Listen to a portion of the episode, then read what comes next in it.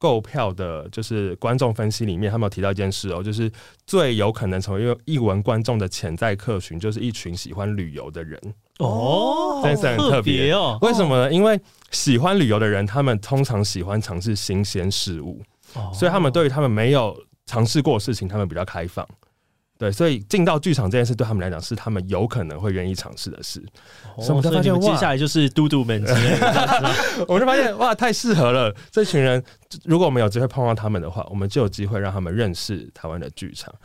Hello，大家好，我是志奇，那欢迎收看今天的好奇七七。今天企划养羊呢，一样会跟我们一起来聊聊。大家好，我是养羊。好，那我们今天邀请到的来宾是秒杀等级音乐剧《精酿小酒馆》的制作人孙敏恩。那因为呃，我想你知道，我们有些观众可能不太认识你，所以可不可以简单的跟我们观众自我介绍一下？好，大家好，我是呃五口创意工作室的共同创办人，同时也是《精酿小酒馆》的制作人敏恩。了解，好，精酿小酒馆呢，这边我们可以放一些画面给大家聊聊。那如果是 Podcast，对不起，你就看不到，你就找到我们的 YouTube 频道上看一下了。那这次邀请你的时候，我其实一直有一个我觉得有点小失礼的问题，就我想问说，你当初怎么会想要投入音乐剧的制作？因为音乐剧。听起来就是你知道很烧钱，然后好像也没有办法赚很多钱啊。对对，可以跟大家聊聊看这个超级大坑为什么会想要入坑的吗？没错，其实我们呃我会做音乐剧，其实跟我那时候念书的过程有关系。就是我研究所念师大的表演艺术研究所，然后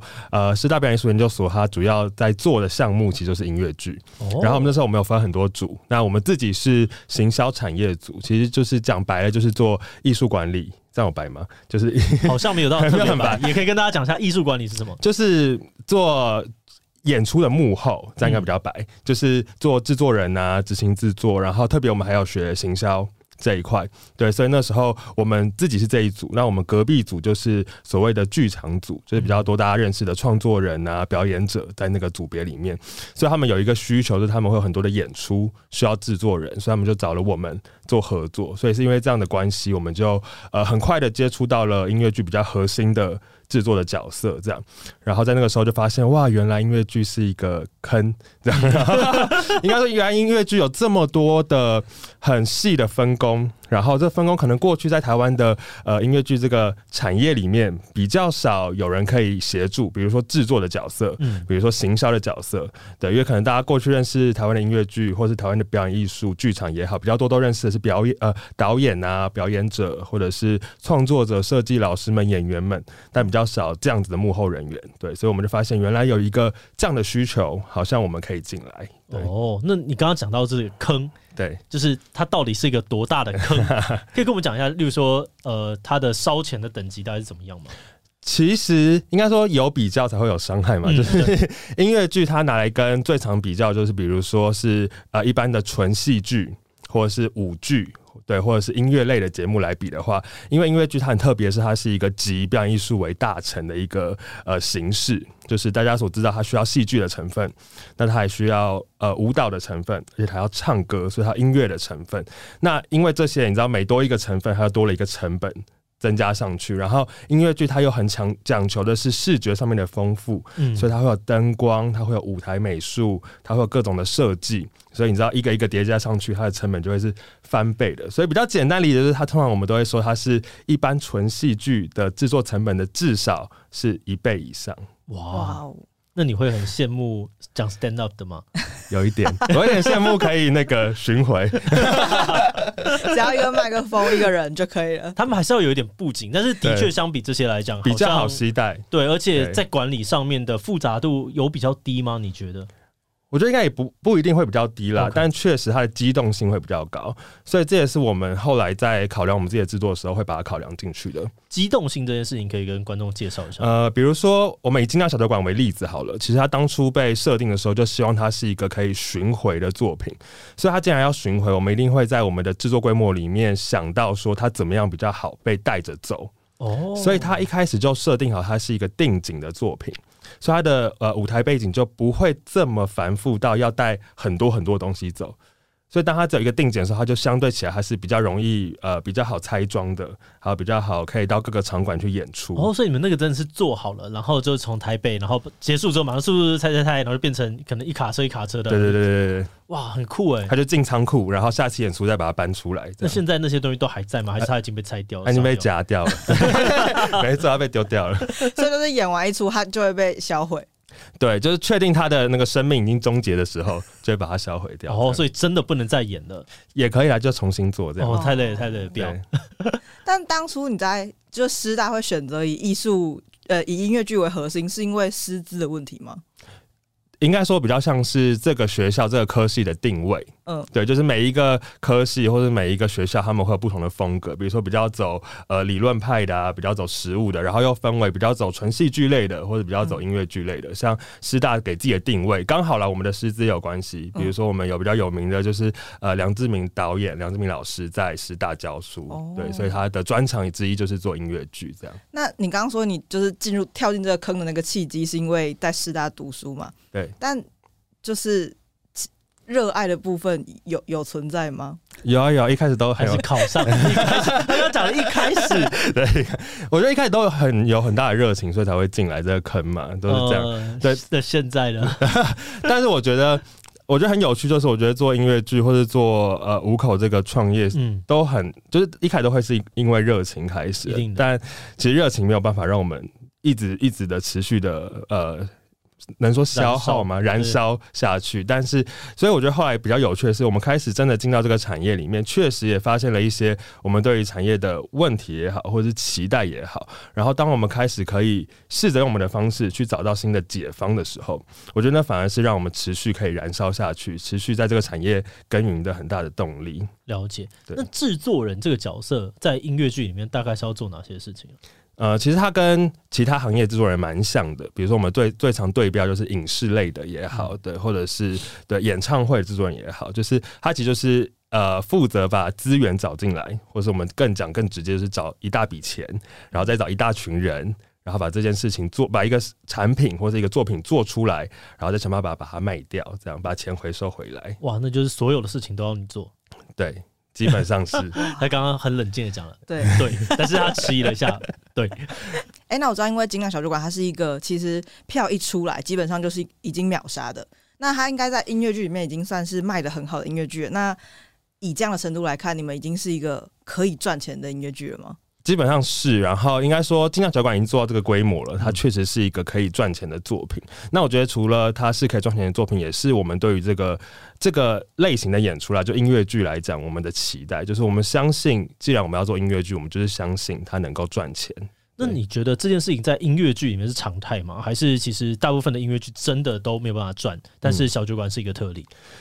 我觉得在台湾来讲，目前大家对我们的看法会觉得我们是一个比较特别的案例，嗯、或者会有些人说我们是一个体制外的音乐剧哦，对，比较有趣。但是其实我们这也跟五口的成立有点关系啦，就是我们成立的时候就成立了一个有限公司。就是我们不是成立台湾比较常见的表演艺术团队或是剧团，就是因为我们期待我们要做的项目，它就是有机会能够商业化，它能够 run 出一套新的商业模式之类的。那其实我觉得，虽然对台湾来讲我们可能比较特别，但其实我们放眼到我们大家最常讨论的，比如说美国的百老汇。比如说伦敦西区，或者是比较近一点的韩国的大学路，这几个地方都是所谓已经有很成熟的音乐剧的聚落的城市或地方来讲，其实这不是一件新鲜事，就是大家在那边都可以让音乐剧成为一个能够赚钱的项目。所以刚刚我们讲到一个大坑，有没有没有想说，干里面是那地狱猎人在烧，但是名人走过去就掉啊，是钱呐，原来是钱，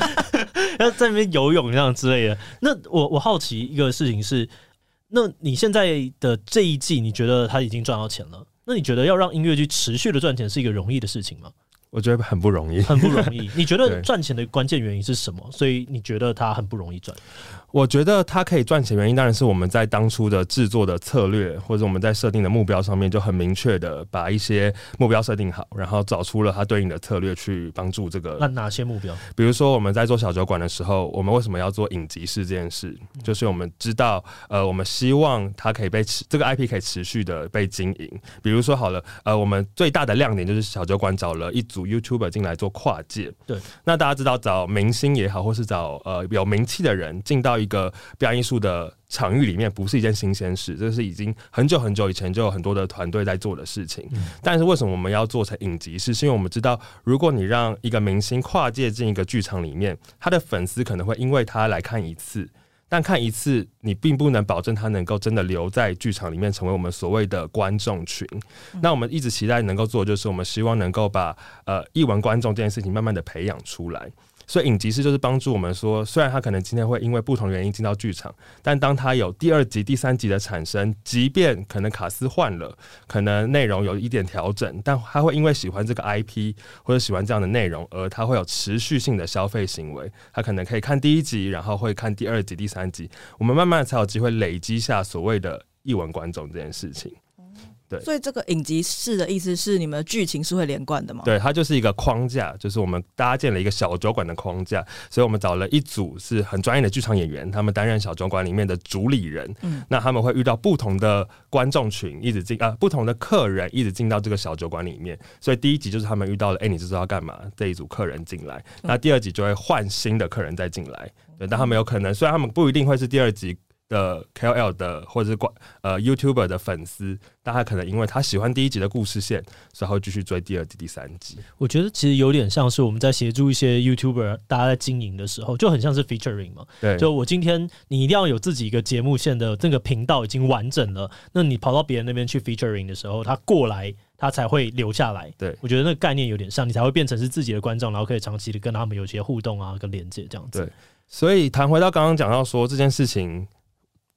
会为什么会讲到说我们觉得持续会很难？当然就是因为对我们来讲，我们现在做东西都是一个很多都是新的尝试，然后在为台湾的呃音乐剧的环境，当然每个环境有不同的挑战跟限制，所以我们在这个限制跟挑战之下找到的一些解方。但觉得很难，当然就是大家会觉得啊，这是一件很难被复制的事情，它没有那么容易，所以你很难说这一次的成功元素带到下一次，它就能够很完整的被呈现出来。对，但我们会期待是我们抓到了一些成功的因子，然后能够持续的再找到更多新的可能性，然后把它尝试出来。懂？我很好奇，就是当初你们一开始在想的时候，怎么会想要去找 YouTuber？嗯，因为以我自己来说好了，我可能啊知道 YouTuber 现在是引领潮流蛮重要的一个角色，但我就会直觉觉得啊，他们应该很忙吧？对啊，他们应该很贵吧？然后就退缩了，就自己就打自己枪。你怎么会觉得说，哎，我们要找，然后还真的把它做出来？我觉得会找 YouTuber 有两个方向，两个原因啦。第一个当然是因为我们跟呃，哎，你知道干嘛？有一些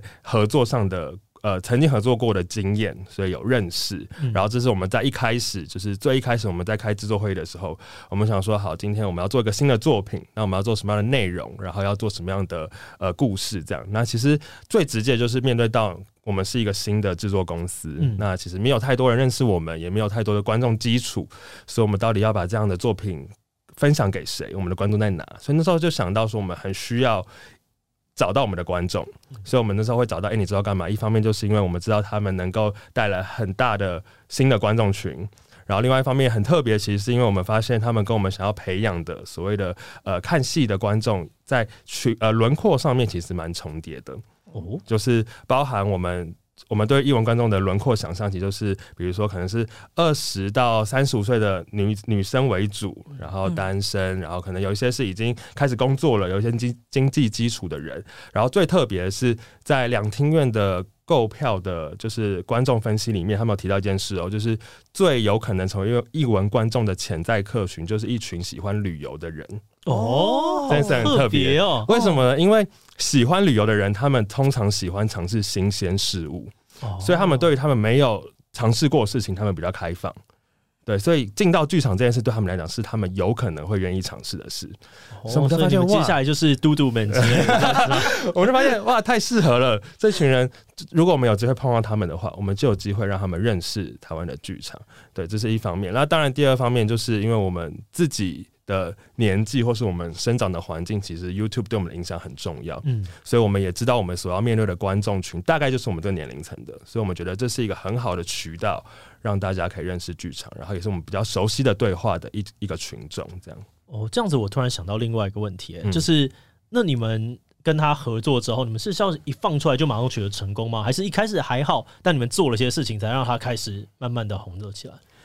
其实我觉得这件事情也蛮特别，是我们在前面的酝酿的时候，我们就想说，我们希望一出来，它就有一个爆炸性的呃曝光或是一个酝酿。所以我觉得很有趣的是，呃，那时候因为跟 Ariel 他们很早就开始在讨论这件事情，然后也因为他们很熟悉整个 YouTube 的生态或者整个自媒体的生态，所以他们给了我们很多的建议也好，或是他们也给了很多的意见，包含就是怎么样的。累积可以让那个量能是在开卖的那一瞬间。OK，就有哪些是你觉得哇，这个策略超重超强？比如说那个呃，我们原本我们这次有一个前导的影片，其实那就是那时候跟 Ariel 他们讨论出来的。我们一一开始都想说，先用一些图文类的东西做铺陈，然后 Ariel 就说：“哎，如果有机会可以用影片的方式让大家期待感更高，然后加上 Ariel 他们有拍了一个纪录片。”就是我们是在二零二二哎，二零二一年的十一月十五号开卖嘛，所以那时候他在十一月十五号的时候就放了一支他整个记录一年多来，就是从。呃，整个邀请他演出的过程，然后到他们筹备的过程的一个纪录片。然后那时候他原本，因为其实大家没有预期到会秒杀，大家只有预期到应该会卖的不错，这样。所以那时候就想说，他要把纪录片放在十一月十五号的十二点，就是开卖那一刻，嗯，要放纪录片。然后纪录片一看完，就可以让观众直接导去对购买链接。对，但没有想到，就是后来变成秒杀，就看完就没得买。对，所以如果有认真看，有有认真看首部的观众，可能就没有买到票。超级糟糕的，可是因为毕竟他们还是 YouTuber 嘛，虽然说他们其实本来就已经唱歌很好听了，可是要登上舞台去演出，就又要唱又要跳，应还是会遇到困难吧？你们如何去磨合这个部分？其实我觉得跨界演出是一件很不容易的事情，嗯、尤其是你要跨界成为一个主要演员的时候。对、啊，而且你要唱哎、欸，你还要走位，那些东西跟原本面对镜头是不一样的，完全不一样，完全不一样，很难。所以其实我们以前也看过很多，刚刚提到很多艺人啊，很多的人都跨界过演出，但我觉得大家最常担心的，我觉得这有点像两面刃，就是他大家都会很期待有呃新鲜的。新鲜的流量明星嘛，进到这样的产业里面，但大家也担心他们的演出会不会让整个作品反而打了折扣。嗯，所以其实我觉得这是我们一开始在邀请跨界演员，甚至是我们一开始在制作、在创作的前期就一直在跟各组沟通的部分。对，就是我们怎么样搭建一个框架或是一个剧本，是可以让这一群没有经验，或是我们比较所谓的呃剧场界的素人，他们能够。比较无痛一点的跨界进这样专业的领域里面，对，所以从一开始我们在创作的时候，我们就跟呃导演跟编剧一直在沟通，怎么样的故事是让他们比较好、比较好饰演，或是比较好进入。嗯、所以金鸟小酒馆的故事里面有一个很大的元素，就是我们让所有跨界的演员，他们是以自己的身份进到故事里面，哦、所以他们就降低了一层所谓的对、嗯、所谓的扮演这件事情，他们只要演，观众会比较适应说。他可以是这样的形象，对，我觉得那个是一个有趣的体验，因为我自己有去看嘛，嗯、然后我就觉得那个有点打破第四道墙的感觉。对，就一般我们在讲漫威的时候，我们会讲说他死侍他会打破第四道墙，跟现实中有互动，然后没有想过在音乐剧里面打破的时候，那个感觉蛮好，里面可能会突然 cue 一下阿滴啊，cue 一下蔡哥啊之类的，那大家的。共鸣感就突然多了非常的多，就会觉得这个东西离我很近。嗯，没有错，就它不会是一个很远的作品，或者是一个很很遥远的事情。对，甚至还会加强互动感。对对对对对，但其实这也是。难的地方就是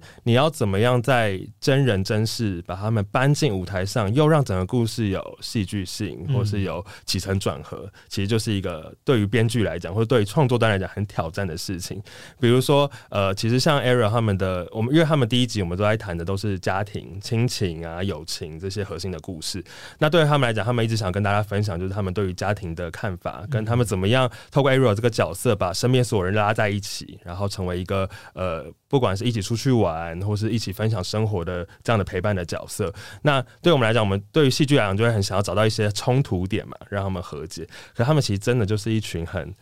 没有什么冲突的点，哇，这也是很开心哎，对，很开心。所以，所以编剧在填掉的时候，就一直很努力要挖一些他们有没有过去有没有吵架，有没有冲突。但其实很，其实对他们来讲，他们真的是很有爱的一群人，很难挖。对，然后或者是有，我们也想过要不要分享一些他们对于酸民的。的的的想法，可是这也很有趣，就是他们其实面对于不同的留言或者不同的评价，他们也都蛮理性的。然后也不是真的会用恶意情绪，对，所以我们也不能去写一个他们攻击酸民的故事啊。要让，如果真的有粉丝进来，然后觉得哇，你怎么会这样曲解我的留言，反而让他们变得就是这个这个戏反而分不清楚到底什么是真的，什么是假的，就会很尴尬。所以他就会变成这是在创作端很比较困难、比较辛苦的地方。哦，对，我没有想过这个是困难，但这样你们听起来是可以找阿迪了。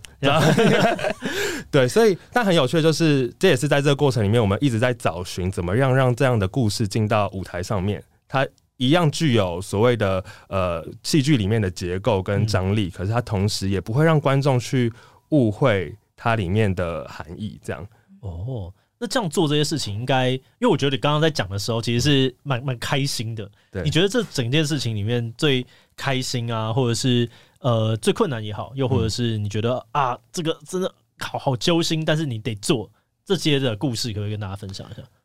哦，其实我、嗯、我其实都常常说，我觉得做我觉得最难就是在做内容开发这件事情。然后我觉得这也是我们在内容产业里面非常辛苦的一个过程，因为原创这件事情就是很不容易。所以我就常常说，我觉得走。在走创作的过程，然后在走一个地狱的过程，哦，就从地狱里面爬出来，这样。所以你是掉到了那个，以为是掉到钱坑里面，下面还是有火在烧。对，对，好不容易抓到一个浮木再起来的，抓到钞票然后就飞起来。对，因为我觉得我们是制作公司，然后这样的形式在台湾是比较新的，或是比较特别的一个存在。就我们刚刚讲说，对比台湾比较多以剧团为主，在音乐剧这个生态里面来讲，这边我想打岔一下，就是剧团跟公司的差别是什么？其实，当然，组织的组织的形态有差别。就是剧团，我们在台湾最直接就是都会大部分都登记在所谓的表演艺术团队底下，对，或是以非盈利为主。那公司就是以盈利为主嘛，就是有限公司也好，或是股股份有限公司也好。那如果讲比较实际的差异，就是我们常讲的剧团，其实他们都会是以导演制或是艺术总监制为主，就是主要是剧团里面核心的那个角色来发起整个制作或者这个作品的的人这样。那制作公司来讲，就是所谓的制制作人制。那最大的差别其实就是服务的对象不同了。哦，就是你想当老大，所以你是制作人。呃，是这样讲没错。但是角色上来讲，就是观 呃导演或者艺术总监制，他们其实服务的对象就是导演本身。嗯，所以通常东西是通常要做的作品都是导演想做，或者艺术总监他们想做。那制作人制就是我会。呃，需要服务的对象是谁？就是观众哦，因为你要顾到的事情的面上可能又不太一样了。对，所以他的出发点其实有很大的不同。就是制作人他需要不断去想观众到底需要什么，观众到底要什么，他们要看什么，你的东西要卖给谁。那所以我觉得这也是比较不一样。就是过去大家会觉得剧场是一个很曲高和寡的地方嘛，就是比较没有那么亲民，或者大家比较难接触到。某层面上也是因为他过去的制作的逻辑上面就比较。没有特别的可能那么多的站在观众的立场去想，所以大家本来就会比较觉得他好像难，比较难亲近一点点。哦，就假如说艺术这件事情，有人说就是设计为大众，艺术为自己，有点像这种，有点类似这样的感觉。哦，好，那再捞回来好了。你刚刚讲到说喜欢的部分，嗯、就你觉得这整个过程当中，你最喜欢的是什么？我觉得这。我觉得两个层面，一个是如果站在五口或者站在公司的立场，我觉得最开心的就是当我们走过这么多痛苦的过程，或者辛苦的过程之后，你回过头去看，其实呃整个制作的脉络或是走的过程，都一直符合在我们一开始创立公司的初衷上面的时候。哦，所以你们没有忘记你们的初衷？对，我觉得我们没有忘记初衷，但而且我觉得是不断的有在实现我们。当初的初衷跟理念的时候，那是非常开心的一件事。对，然后第二件事情就是，我觉得是当然就是观众的回馈，给我们的回馈是很大的鼓励，包含就是我们真正我们真的培养出了很多新，也不能说培养出，但是我们真的让很多新的观众有机会开始认识台湾的剧场，包含我们从演后的回馈的问卷，我们从一万多份的问卷里面收到百分之四十的观众，真的是。第一次踏入剧场，哇，那是很多很多。然后我觉得很有趣的就是，我们去到台中歌剧院的时候，就是我们邀请台中歌剧院的总监来看戏。然后那时候是平日礼拜四的晚上，然后他就觉得很有趣。他说：“我们真的是少数可以在平日把台中歌剧院塞满的一个作品。”然后他也觉得这些进到剧场里的观众都是平常只会在一楼。商场区的人，对对对，他们不会上到二楼，不会进到剧场里面。但因为这个作品，大家有机会走进来，对，然后也很收到很多的回馈，就是台中人就告诉我们说，我是个台中人，但是我从来没有进过台中歌剧院的剧场里面，但因为这个作品，我终于走进了自己家乡的剧场。哇，所以这是一个很好的引流商品哎、欸，就跟九妹的那个饭团一样。偷偷讲一下，偷偷讲一下。我想问的是，哎、欸，所以五口它未来的方向，呃，方向就会一直热，会想要持续的制作音乐剧吗？还是你们其实会想要往不同的领域发展？我们还是会努力做音乐剧。那其实这也是回到我们最最最一开始讲的，为什么要做音乐剧啊？就是因为我们虽然音乐剧是一个很大的坑，或者说它是一个成本真的比较高的表演艺术的形态，但它也是因为它就是一个比较所谓比较通俗一点的形式，然后也是一个让大家大众比较能够喜欢跟比较能够接收的一个表演方式。所以为什么要音乐剧？因为我们都常说音乐剧就是。为什么要唱歌？就是因为当你言文文字或者你的言语没有办法表达你的情感的时候，你就会唱歌。嗯、那当为什么要跳舞？因为当你连唱歌都觉得还不够，不足以表达你内心的激动的时候，你就开始跳舞。所以我们觉得音乐剧就是一个让大家更能够有共鸣，然后更能够觉得很。很很原来可以做，原来一个现场演出可以这么的华丽，或这么的完整，或是这么的呃特别，对，所以我不知道大家有没有感觉，像我自己现在就是我非常非常喜欢音乐剧，我就是进入这个坑嘛，所以有时候去看一般戏剧的时候，我就很期待他可以开口唱歌。那你会很喜欢印度的电影吗？我会宝莱坞的，就是三不五时就不合就开始跳舞，对，意见不合就开始唱歌。但是其实也是蛮有趣的。我刚刚其实对过程当中就想到以前我会这样讲说有些。动漫它的那个剧情真的很烂，嗯，然后但是为什么大家在那个当下都忘记了那个剧情那么烂呢？就是因为啊，那个时候他放了 BGM，他放了一首很好听的歌，大家只专注在说那歌很好听，他已经忘记那个逻辑到底有多么的扯淡了。我常常会讲说，哦，歌对一个作品的影响是真的非常非常的惊人的，对，它就是可以让大家。更有共鸣了，更有共鸣，因为我们常说嘛，音乐超越了很多的语言，没错，你听不懂，但是你还是可以感受到很多的事情。这样子，我想到另外一个问题，就是这个剧它要演好多次。对，你我我只要想到哇，你们那时候巡回不知道是几场，对，那这个过程当中，演员不会觉得很疲乏吗？演员吗？他们应该也觉得蛮累的，应该也觉得蛮累。我们演了二十，总共演了二十七场。嗯，对。那我觉得。辛苦的部分有几个啦。第一个当然是我们虽然演了二十七场，但我们分了六次把它演完，所以我们等于是。走了六个城市，六个不同的场馆，其实是比较辛苦。就是我们刚刚提到嘛，就是每一次都是一个拆装的过程，嗯，就有点像是演唱会一样。我们今天进到一个场地，那场地其实是空的，然后我们把所有的舞台、灯光、音响，什么东西都搭进去，然后可能是只有三到四天的时间，然后演员进来彩排，然后开始紧锣密鼓的演出，然后到礼拜天晚上再把一切都拆光，然后送回。仓库里面，嗯，对，这当然是一个比较辛苦的地方。这也是我们为什么台湾的剧场工作者一直很羡慕国外有所谓的定幕剧这件事情。嗯，就是比如说在呃百老汇里面，对，它就是固定在一个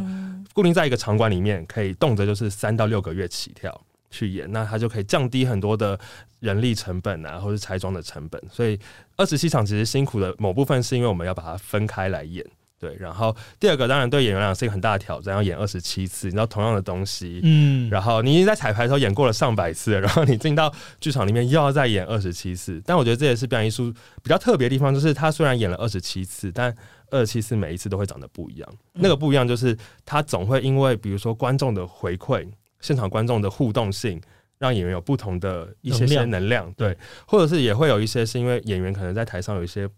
有一些突切之类的，嗯、或是一些技术上面的有趣的地方，所以会导致其实虽然二十七场看似一样，但它也都不一样。我觉得这是我很喜欢现场的原因之一。像我们也有投资演唱，或者我其实很常去沙泰尔他们那边去看，我就觉得不管喜剧啊，或是刚刚这个东西，当你在现场的时候，其实。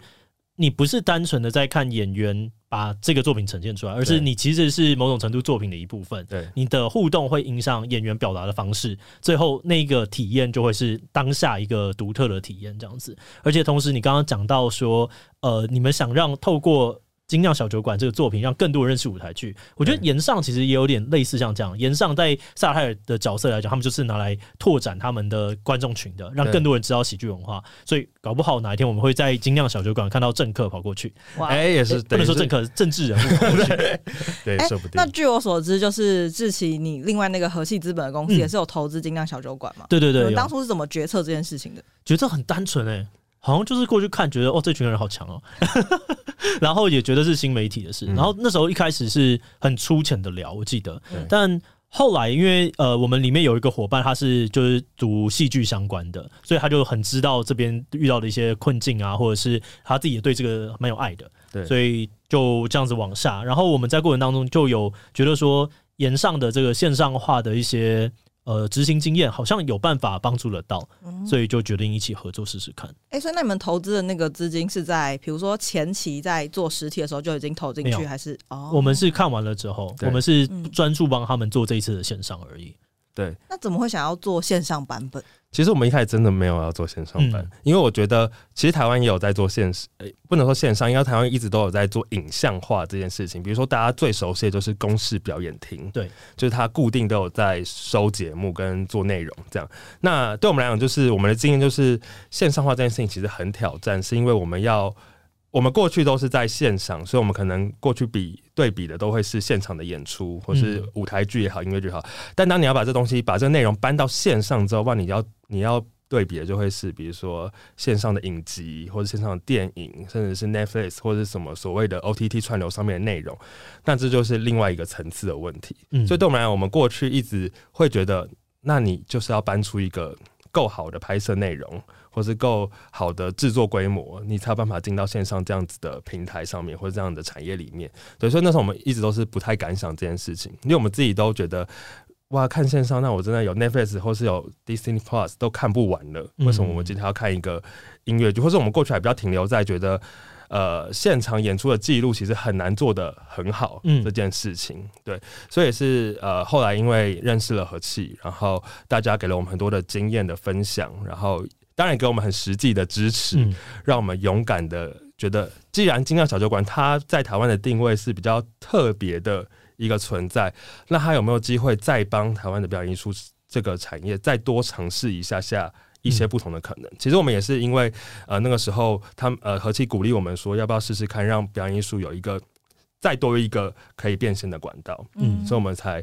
觉得好，那我们试试看。因为那个时候我们在看呃整个这样子的商模的时候，觉得啊，要大家一直演，这其实对于主要的引流来讲，例如说 YouTuber 这群人，他们其实不可能会演那么多场。对。可是他的所有的收入又会完全的仰赖在这个地方，你能够到多大的厅，然后或者是到多大的人。但是这边又有一个另外问题，就是你到了越大的场地，那些人会越难去复合，因为它是一个能量投射的问题。你一个人，你直接。认真的演，然后你直接去演个北流，直接去演个小巨蛋，你是演不出来的，因为你不知道那个你当下投射出来的能量，它跑到哪就灰飞烟散了，就不见了，就呃，你就会自己愣在那边，你就会越来越缩。所以我们在看这个模式的时候，觉得呃，变成是集中几场，然后但是它有办法被线上化给记录下来的时候，好像对这个生意是更舒服的。然后那当然前期的投入是巨高的风险，所以也才会有呃资本的加入的空间。然后，此外，我觉得就像刚刚前面讲，如果这个东西它是拓圈的话，它必须要让它在更好触及的地方被取得，所以它是扣着这个核心的。那网络上面能够取得，不管这个东西是不是能够真的赚到很多钱，但应该要努力的去试试看。哎，但所以它。这个线上版的拍摄是在实体演出的时候同时就拍了吗？对，没错。所以它其实最困难就是，如果以我们以制作这件事来讲，它最困难就是拍摄这件事情。因为大家知道演唱会可以做很精美的记录，是因为它可以让摄影机在舞台上面跑。嗯、就你在看到歌手旁边有一台摄影机，你不会觉得很奇怪。可是你在剧场没有办法让这件事情发生。就如果我们今天让演出的时候有演员旁边有摄影机，我们就会收到很多的客诉。这样，所以那时候比较辛苦，就是因为。因为线上化这件事情，其实是在已经开始演出后，我们才有机会去考虑跟觉得可以试试看的。嗯、所以我们没有办法在一个比较，比如说在一个一周完全没有观众的剧场里面拍摄，所以他就必须要搭着现场演出一起拍，嗯、那就变成我们要把摄影机藏起来，它不能出现在观众的眼前。哇，听起来很厉害哎。对，所以 所以我们那时候其实，然后我们又想要拍出一个有机会朝着，比如说大家比较知道的 NT Life，。嗯，对，或者是比较精致的记录去的目标前进，嗯、所以那时候我们其实在，在呃，我们是在台北场的时候，那时候在北艺中心的球剧场，我们藏了八台摄影机在观众席里面，嗯、然后其实八台摄影机应该是据我们所知啦，是台湾目前拍过剧场最多的一次哇哦的出机量。就过去我们知道比较多的都是比较常见都是三台为主，嗯、就是左右中间这样。对，所以可能那个记录就会让大家觉得稍显呆板一点，呆板一点。对，然后好一点的可能五到六台，但第一次有八台。然后我们也为了要让它可以镜头选择或者让观众沉浸感再多一点点，所以我们在彩排的时候也有拍。然后我们在彩排之后出了。呃，摇臂的摄影机，嗯、让他可以至少可以有多几个视角的选择。就我觉得这些经验是蛮珍贵的。过去在投资精酿的时候，并没有觉得那么的真实。但我刚刚的时候，我突然觉得有点感动，就觉得说 啊，这个钱还是拿去促成了一些原本真的不会发生的事。然后我就觉得啊，这个赚赚到这些钱，然后我们又拿来对这个产业做蛮好的事情，觉得嗯，蛮开心。功不可没，功不可没。没有没有没有，就 我我也没有出到真的多少钱，但是就是觉得。有让一些有趣的事情发生，嗯、然后这个可能性跟经验，它会再传播下去。我觉得这是一个很好很好的开始。好，那这样你完成了小酒馆，你们接下来对于这个音乐剧或者是这个戏剧产业的未来有什么看法吗？其实我我那时候在想这个问题的时候，我觉得最有趣的就是我们以前从学生时期在念书的时候，嗯、老师们最爱跟我们讲，就是表演艺术其实没有所谓的市场，也没有所谓的产业，嗯、就他们喜欢放这种狠话出来，就是。我们其实根本就还构不成一个产业，哦，因为还太小的感觉。对，所以其实我觉得这也是这几年来，就是其实其实台湾音乐剧发展了蛮长一段时间的。嗯、那我觉得我们加入的这几年来，其实很多的前辈们，或是很多的。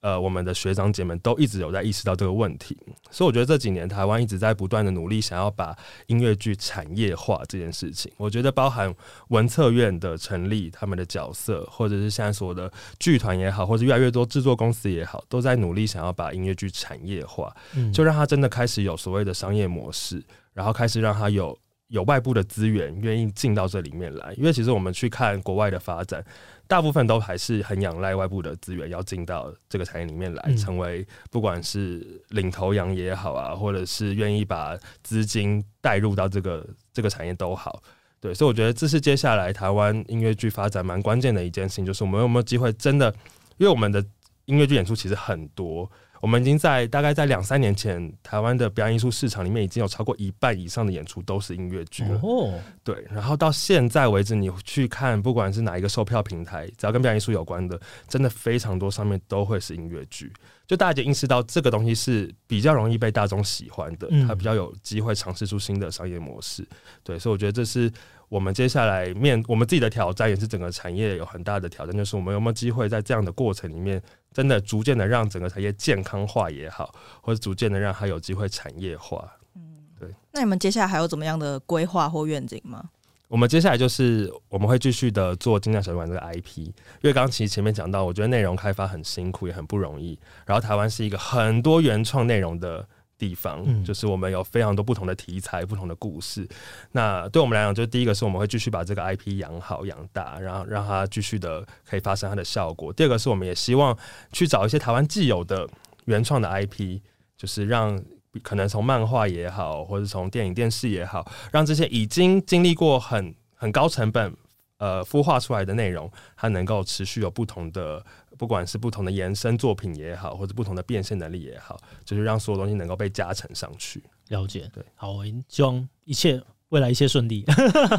没有办法讲什么，就是加油，你们加油。那最后有没有什么想要跟我们观众说的？好，最后就是想要跟大家分享，就是我们现在一直提到就是线上化这件事情，嗯、我们已经在就是二月的时候正式上架了。对，然后我觉得很很开心，就是我们真的得到了很多的回馈，因为我们这次上架平台是在沙泰尔的平台，对，没错。然后还有那个五星留言，对不对？呃，对，你们这个已经加入了博恩系统了，对对。然后我觉得超可爱，就是我们去看那个五星评价，我们都想说这好像网军哦，大家的留言真的好正面哦，然后哦是哦，就蛮就大家都很认真的。想要告诉我们，他们真的看得很开心，然后很很感谢，不管是小酒馆或者是五口有这样的尝试，把这东西放到线上版这件事。对，所以我觉得就是真的实现了我们有一个愿景，就是我们过去大家都常常说，为什么我要看剧场？剧场这么贵，我为什么不拿一张戏票去看三部电影就好？所以我觉得线上化有一件事情，就是我们真的让大家用一张电影票的钱。